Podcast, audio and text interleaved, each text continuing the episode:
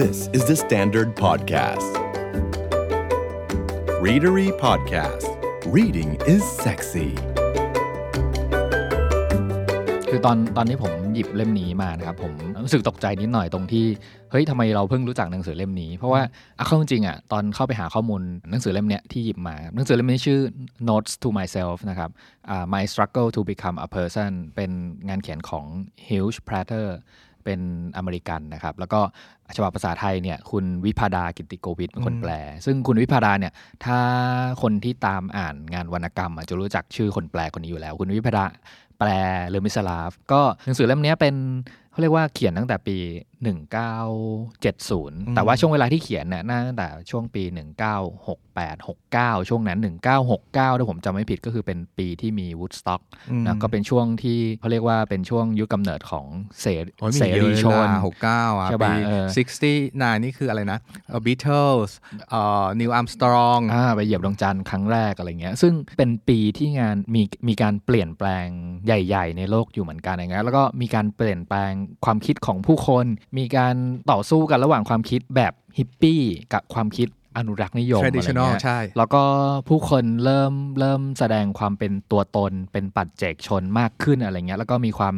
คิดที่เริ่มเสนอความเชื่อใหม่ ๆ จากความเชื่อแบบ ขนบเดิมอย่างศาสนา ครอบครัวหรือสังคมแบบดั้งเดิมอะไรเงี้ยในหนังสือเล่มเนี้ยคุณผู้เขียนนะครับ ผู้เขียนก็คือบอกว่าเขาบอกภรรยาของเขาว่าเขาขอใช้เงินเดือนของคุณมา support ในช่วงที่ผมเขียนหนังสือเล่มนี้ได้ไหมอืมอะไรเงี้ยอืมเพราะผมแบบตั้งใจกับมันมากอืมอะไรเงี้ยแล้วก็คือตัวผู้เขียนเองเนี่ยก็เป็นนักเป็นนักเขียนเป็นกวีเป็นอะไรดั้งเดิมอยู่แล้วอะไรเงี้ยแต่ว่ายังไม่ได้มีผลงานที่เรียกว่าโด่งดังหรืออะไรมากนักอะไรเงี้ย จริงๆ หนังสือเล่มเนี้ยไม่เรียกว่าเป็นหนังสือที่ตั้งใจเขียนมากกว่า มันเป็นเหมือนไดอารี่ เป็นบันทึกประจำวันของเขา แล้วก็เขาก็ก็เล่าเกริ่นนำเอาว่า หนังสือเล่มเนี้ยเกิดจากการที่เขาเอาไดอารี่ที่เขาเขียนไว้ตลอดช่วงเวลาเนี้ยครับดึงดึงดึงมาแล้วก็เอามารวบรวม แล้วก็ลองตัดสินใจส่งไปให้สำนักพิมพ์เล็ก ๆสำนักพิมพ์หนึ่งซึ่งก็ไม่ได้เป็นสำนักพิมพ์ใหญ่ยังไม่ยังไม่เคยมีงานแบบตอนนั้นดังๆ ในตอนนั้นอะไรเงี้ยแต่ตอนนี้ดังไปแล้วนะแต่ตอนเนี้ยหนังสือเล่มเนี้ยครับเขาเรียกว่า ขายไปแล้วแบบ 5 ล้านก๊อปปี้ทั่วโลกอืมแล้วก็กลายเป็นเรียกว่าหนังสือ self help เล่มหนึ่งที่เป็นเล่มที่คลาสสิก มีคนยกย่องหนังสือเล่มนี้ 2 แบบคือแบบแบบแรกคือ เป็นหนังสือที่ทำให้คนอเมริกันกลับมาเขียนไดอารี่กันอีกครั้ง เราด้วยตอนที่เราเอออ่อ่านเราก็คือกลับมาแล้วก็เขียนเป็นบ้าคลั่งอย่างที่มกสองคือมีคนยกย่องว่าผู้เขียนเนี่ยก็คือเปรียบเสมือนเป็นคารินยิบรานแห่งอเมริกาอืมก็คือเพราะว่าโอ้โหเพราะว่าชมแรงด้วยภาษาด้วยวิธีการ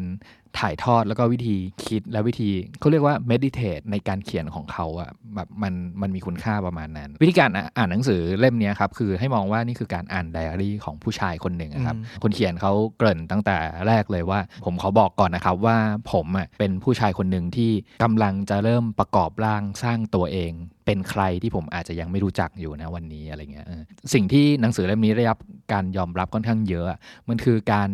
เขาเรียกว่านำเสนอวิธีการและกันที่เราจะจะทำให้เราเข้าถึงตัวเองอรู้จักตัวเองมากขึ้น ผ่านวิธีการครุ่นคิดและเขียนมันออกมาครับ มันก็เลยทำให้หนังสือเล่มนี้มีมีผลต่อผู้คนที่ได้อ่านแล้วรู้สึกว่าเฮ้ย วิธีการหนึ่งที่เราสามารถทบทวน แล้วก็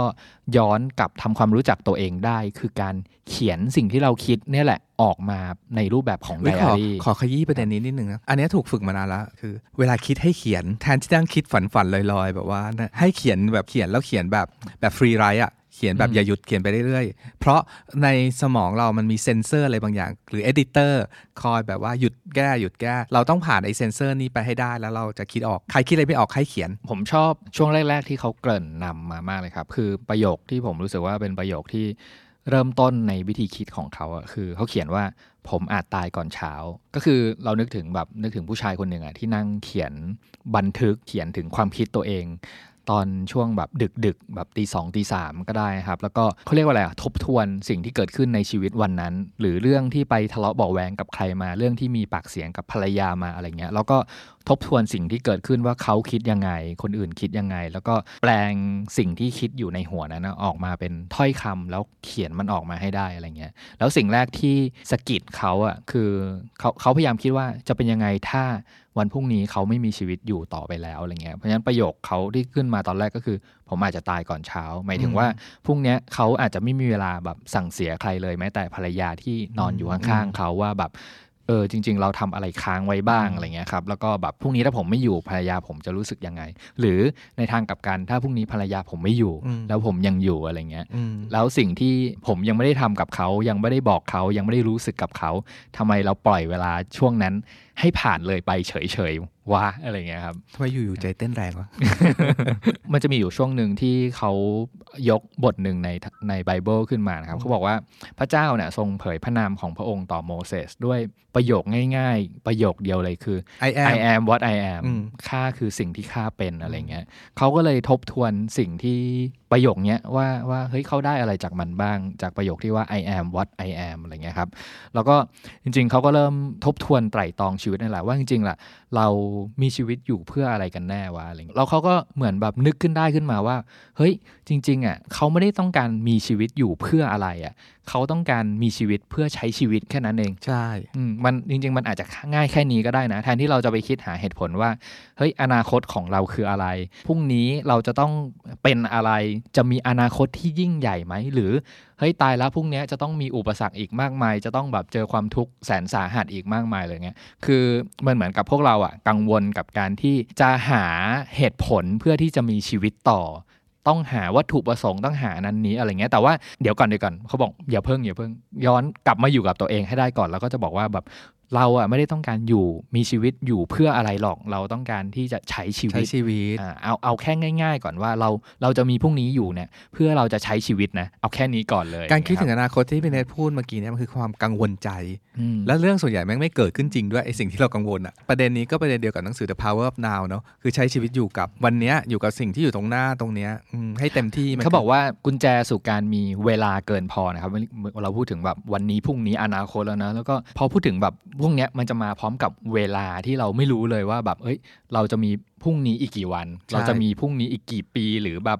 เราจะแก่ไปจนอายุ 60 70ไหมอะไรเงี้ย แต่เขาบอกว่าแบบเฮ้ยกุญแจสู่การมีเวลาเกินพออะมันคือการผ่อนคลาย แค่นั้นเลย เวลาคือการเปลี่ยนแปลง ผมจึงมีเวลามากกว่าเวลาตามนาฬิกา เมื่อผมยืดหยุ่น การควบคุมอย่างเข้มงวดหมายถึงเวลาน้อยลง เพราะเปลี่ยนแปลงน้อยลง ผมสามารถยืดชีวิตโดยอยู่ห่างจากคำสอนตายตัวหรือร่องที่เคยชิน คือเขาเล่าว่าแบบจริงๆอะพวกเราอะถูกหล่อหลอมให้ตัดสินวันเวลาของพวกเราด้วยจำนวนความสำเร็จที่พวกเราบรรลุอืมซึ่งเขามองว่ามันมันไม่ใช่อะมันนอนเซนมากๆอะเขาบอกว่าเฮ้ยจริงๆอะผมสามารถไปจุดที่ผมสามารถมีความสุขโดยการนอนบนพรม แล้วก็เก็บขี้ได้ที่อยู่บนพรมนั้นอะไม่ต้องทะเยอทะยานมากกว่านี้ก็ได้นี่ หรือเขาบอกว่าแบบเขานอนกอดแมวไว้ในอ้อมแขนให้มันหลับได้อย่างเงี้ย นี่คือช่วงเวลาที่เขามีความสุขแล้วทำไมเขาจะต้องทะเยอทะยานไปมากกว่านี้อืมอะไรเงี้ยครับอืมอืมจริง ๆ หนังสือเล่มเนี้ยเป็นมันเป็นเหมือนการ meditate อย่างหนึ่งนะคือ meditate ในการใช้วิธีแบบครุ่นคิดอะนะครับว่าว่า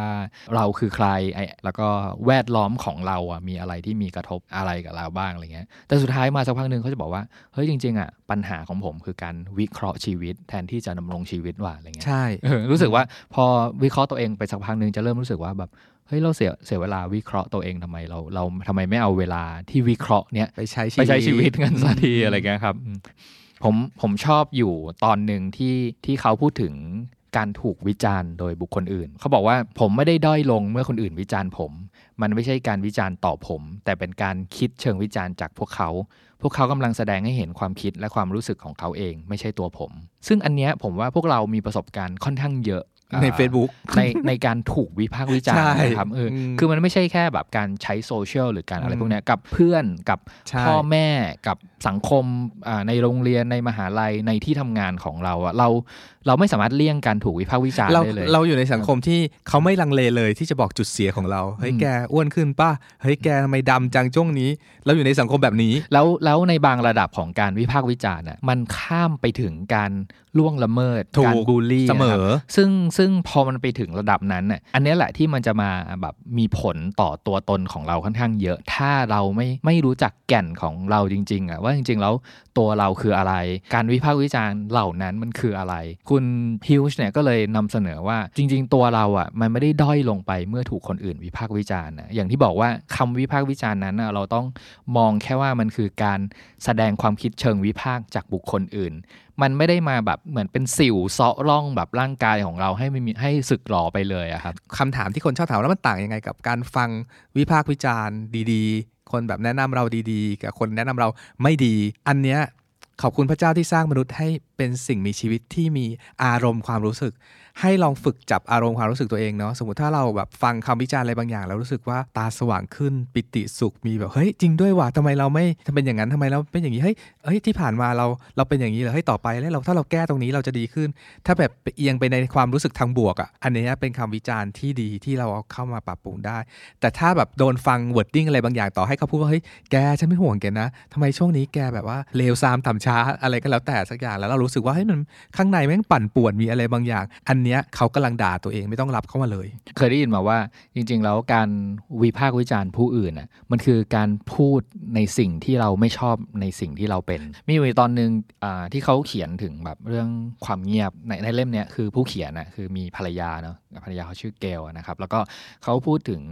ยกประเด็นเรื่องความสัมพันธ์มาด้วย แล้วก็แล้วก็มีบางช่วงอะที่เขารู้สึกว่าความเงียบระหว่างกันเนี่ยจริง ๆ แล้วมันเป็นปัญหาหรือเป็นสิ่งที่เป็นปกติว่าอะไรเงี้ยผมอ่านให้ฟังเลยกันท่อนเนี้ยผมรู้สึกว่าแบบเออมันมันน่าคิดเหมือนกันนะเขาบอกว่าผมหวาดหวั่นความเงียบของคุณ กลัวความหมายที่มันอาจจะสื่อ มันอาจหมายความว่าคุณเบื่อหรือหมดความสนใจ หรือคิดไปเองเกี่ยวกับผม โดยไม่มีผมชี้แนะ ผมเชื่อว่าตราบเท่าที่ผมทำให้คุณพูด ผมจะรู้ว่าคุณกำลังคิดอะไรอยู่ แต่ความเงียบก็อาจหมายได้ถึงความวางใจ และความเคารพซึ่งกันและกัน ความเงียบยังอาจหมายถึงการมีชีวิตและยอมให้มีชีวิต คือความชื่นชมว่าผมเป็นผมและคุณเป็นคุณ ความเงียบนี้เป็นการยืนยันว่าเราอยู่ร่วมกันแล้ว ในฐานะคนสองคนคำพูดอาจหมายได้ว่า ผมอยากทำให้คุณเป็นเพื่อน และความเงียบสามารถหมายได้ว่า ผมยอมรับแล้วว่าคุณเป็นเพื่อน ผม wrap up จากการอ่านทั้งเล่มแล้วกันนะครับ คือมันเป็นหนังสือที่เรียกว่าอ่านยากก็อ่านยาก อ่านง่ายก็อ่านง่ายอ่านอ่านยากในมุมของผมเนี่ย คือมันเหมือนกับเรา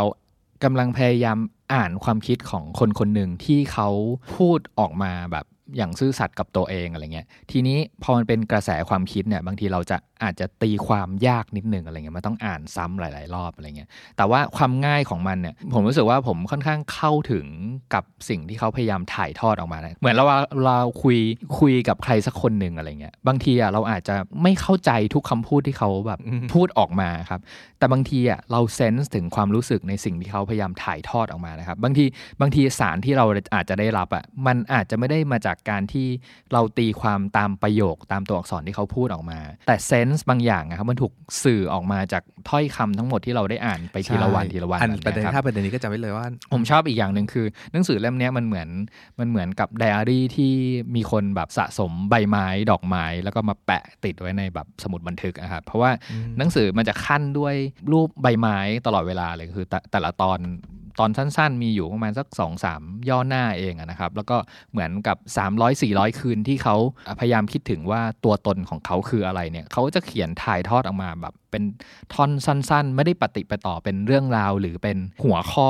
หลักๆ ว่าเขาพูดถึงหัวข้ออะไรบ้างอะไรเงี้ยเพราะฉะนั้นวิธีสิ่งที่จะแนะนำในการอ่านหนังสือเล่มนี้นะครับคือเอาเอาในมุมของผมแล้วกัน ผมรู้สึกว่าเราควรจะอ่านเล่มนี้ไปทั้งเล่มก่อนในในทีแรกเนาะแล้วก็เมื่อไหร่ก็ตามอะคือวางหนังสือไว้ใกล้ๆตัว แล้วก็มาพลิกเปิดโน้ตไว้ในในหน้าที่เราประทับใจก็ได้ แล้วก็ในวันที่เราอยากคุ้นคิดถึงมันว่าเฮ้ยประเด็นนี้มันคืออะไรวะอะไรเงี้ย กลับเข้าไปอ่านอีกทีหนึ่งครับ แล้วก็บางวันมันจะเป็นคำตอบในวันที่เรารู้สึกสตั๊กเกอร์อะไรบางอย่างกับวันที่ผ่านมาได้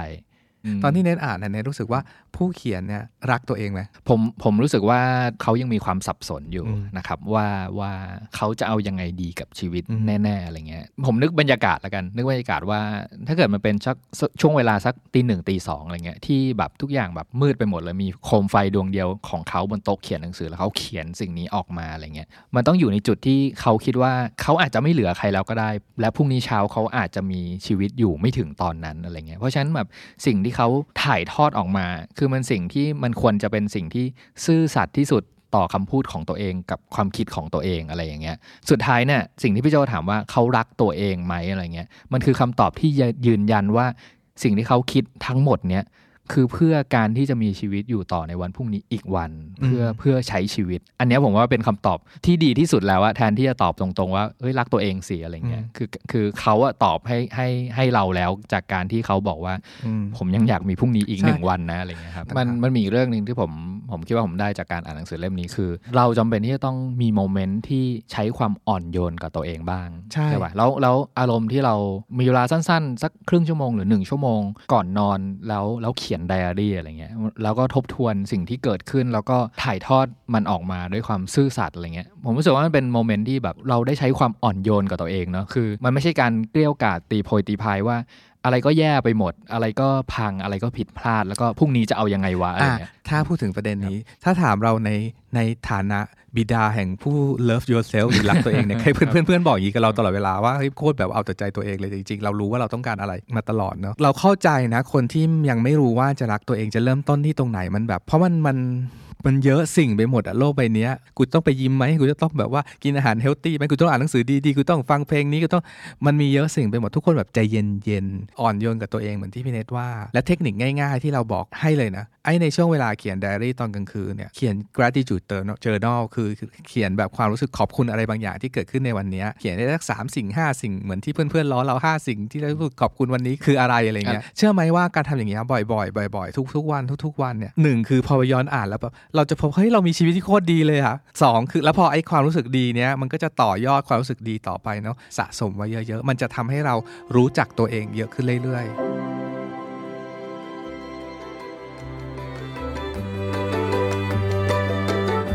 The Standard Podcast. Eye opening for your ears.